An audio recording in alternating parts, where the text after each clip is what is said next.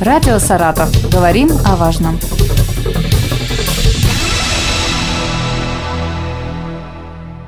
Здравствуйте, у микрофона Елена Тёмкина, и сегодня день рождения огнетушителя. Вещь полезная и в быту, и на производстве. И сейчас у нас на связи Артем Юстус, начальник нормативно-технического отдела Управления надзорной деятельности и профилактической работы Главного управления МЧС России по Саратовской области. Артем Иванович, здравствуйте, приветствую вас. Да, здравствуйте, Елена. Расскажите, какие бывают огнетушители? Что нужно знать жителям Саратовской области об этом предмете? Ну, огнетушители прежде всего различают по виду огнетушащего вещества. Это наиболее распространенные и всем известные порошковые огнетушители, газовые огнетушители, которые в свою очередь подразделяются на огнетушители углекислотные и хладоновые, и пенные огнетушители, воздушно-пенные, воздушно-эмульсионные. По виду запуска огнетушители бывают ручные, приводятся в действие человеком, и автоматически так называемые самосрабатывающие огнетушители.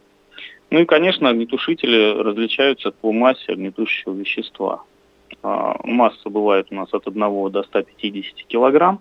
От 1 до 10 килограмм это огнетушители переносные, от 10 до 150 это уже передвижные огнетушители, которые имеют колеса или смонтированы на специальных тележках ну вот если выбирать себе в дом, понятно, что не знаю вообще, нужен ли в доме огнетушитель или нет, но вот если выбирать себе в дом машину огнетушитель, на что нужно обратить внимание? Ну, огнетушитель в доме и в машине, конечно же, необходим. И прежде всего а, необходимо понимать, для тушения каких веществ и материалов вам может понадобиться огнетушитель. Огнетушащие составы, они все имеют разные свойства. Для удобства выбора на этикетках практически всех огнетушителей нанесены пиктограммы, ну, изображения, да, понятные каждому человеку, с горючими веществами и материалами, для тушения которых предназначен данный огнетушитель. Если та или иная пиктограмма перечеркнута, то значит, что этот огнетушитель не предназначен для тушения данных материалов. Ну, к примеру, углекислотный огнетушитель, он не предназначен для тушения твердых горючих материалов. Пенный огнетушитель не предназначен для тушения пожаров газов и электрооборудования под напряжением.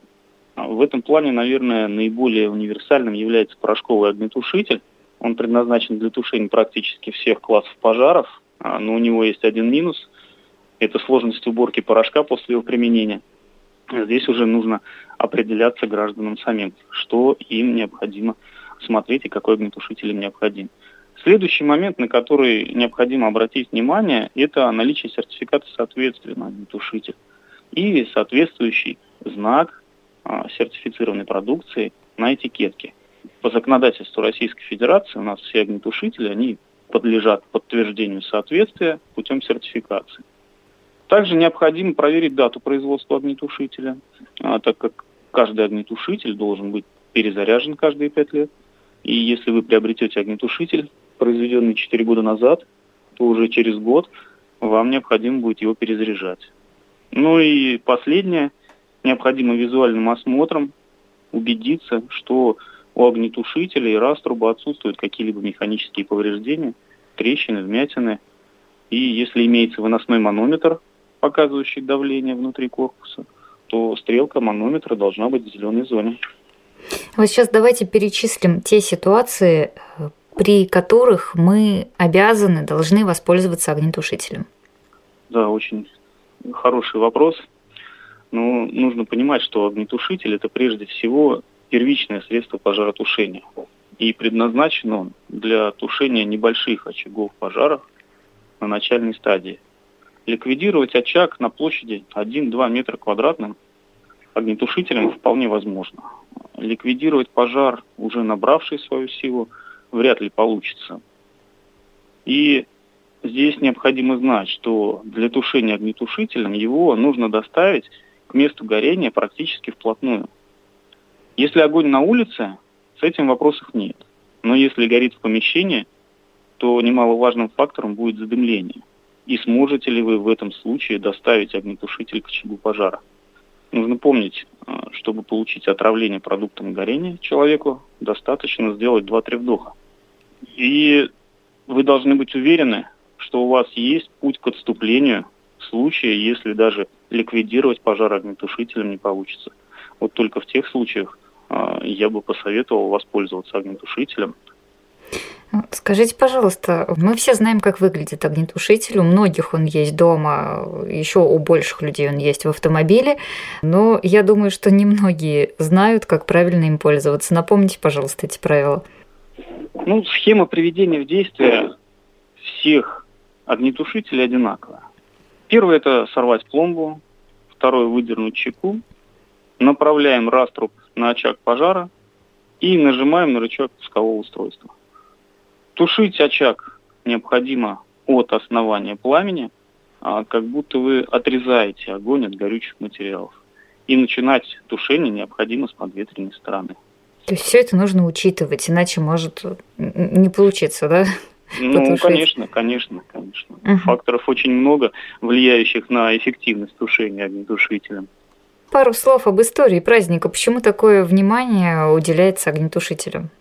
Ну, знаете, огонь, он всегда нес за собой очень серьезные разрушения, очень серьезные последствия для экономики а, каждой страны. И попытки создать какие-то устройства, предназначенные для тушения пожара, предпринимались еще очень давно, в 17 веке. В качестве огнетушителя в 17 веке пытались использовать стеклянные колбы с водой, которые устанавливались в помещении на случай пожара. Приблизительно в 1700 2015 году а, в Германии изобретатель Захария Грейл, если мне память не изменяет, создал конструкцию в виде деревянной бочки, заполненной водой, оснащенной небольшим количеством порохового заряда с запалом.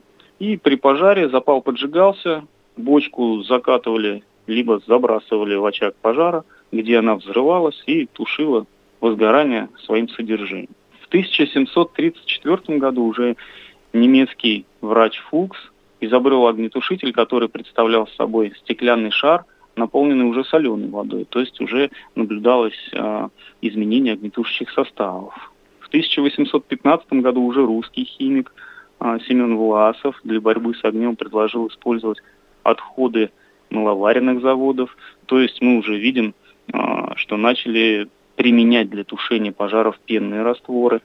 Ну, первый огнетушитель был запатентован только 7 февраля 1863 года, а, и именно эту дату принято считать днем рождения огнетушителя. А, это изобретение принадлежит американскому инженеру Алну Крею. А прототип уже нашего современного пенного огнетушителя был изобретен русским инженером Александром Лораном.